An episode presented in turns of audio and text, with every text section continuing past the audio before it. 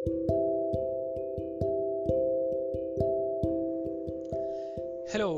my name is Mukesh Shaba खैर अनुपम के नमस्कार सो आज आज हम लोग बात करेंगे किसी भी सफ़र को शुरुआत करने से पहले की मुश्किलें। हाँ सही सुना आपने।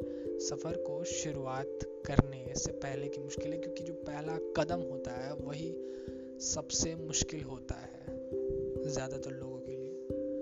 और उसके बाद ही एक सफ़र शुरू होता है।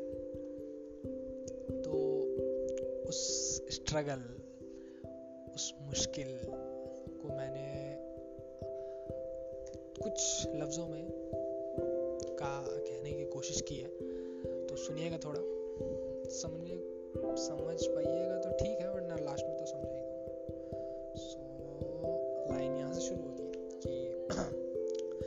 रास्ते पे काई जम चुकी है।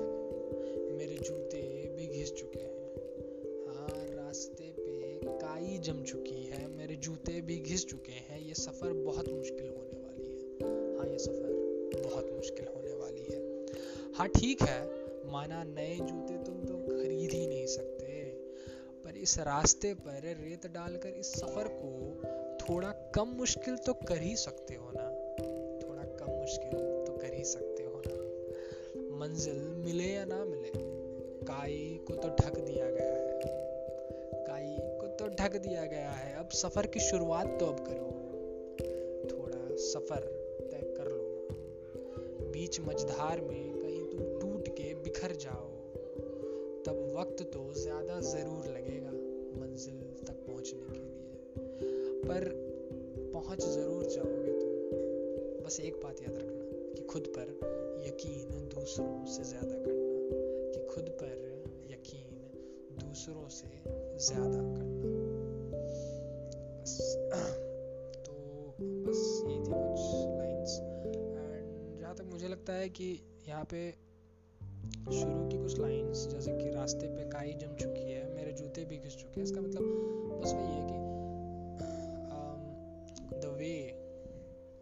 सफ़र स्टार्ट होने वाला है तो जर्नी का जो वे है वो आपको थोड़ा मुश्किल लग रहा है एंड uh, आपके पास कुछ रिसोर्स भी कम है पहला कदम रखने के लिए। पर जैसे होता है जुगाड़ भाई साहब तो वही मैंने कहा है कि जैसे रेत वाली बात कि रेत डाल दी है काई पे तो अब फिसलोगे नहीं।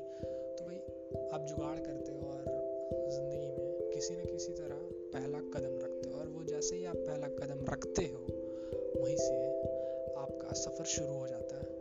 सफ़र में टूटना, बिखरना, खुलना, खिलना, हँसी से झूमना तो है ही। पर वही है कि जो बिखर कर खुद को समेट ले हाँ जो खुद को बिखर ज़रूर लगेगा, पर एक दिन पहुँच ही जाएगा। बस वही है कि दूसरों से ज़्यादा खुद पर यकीन करो।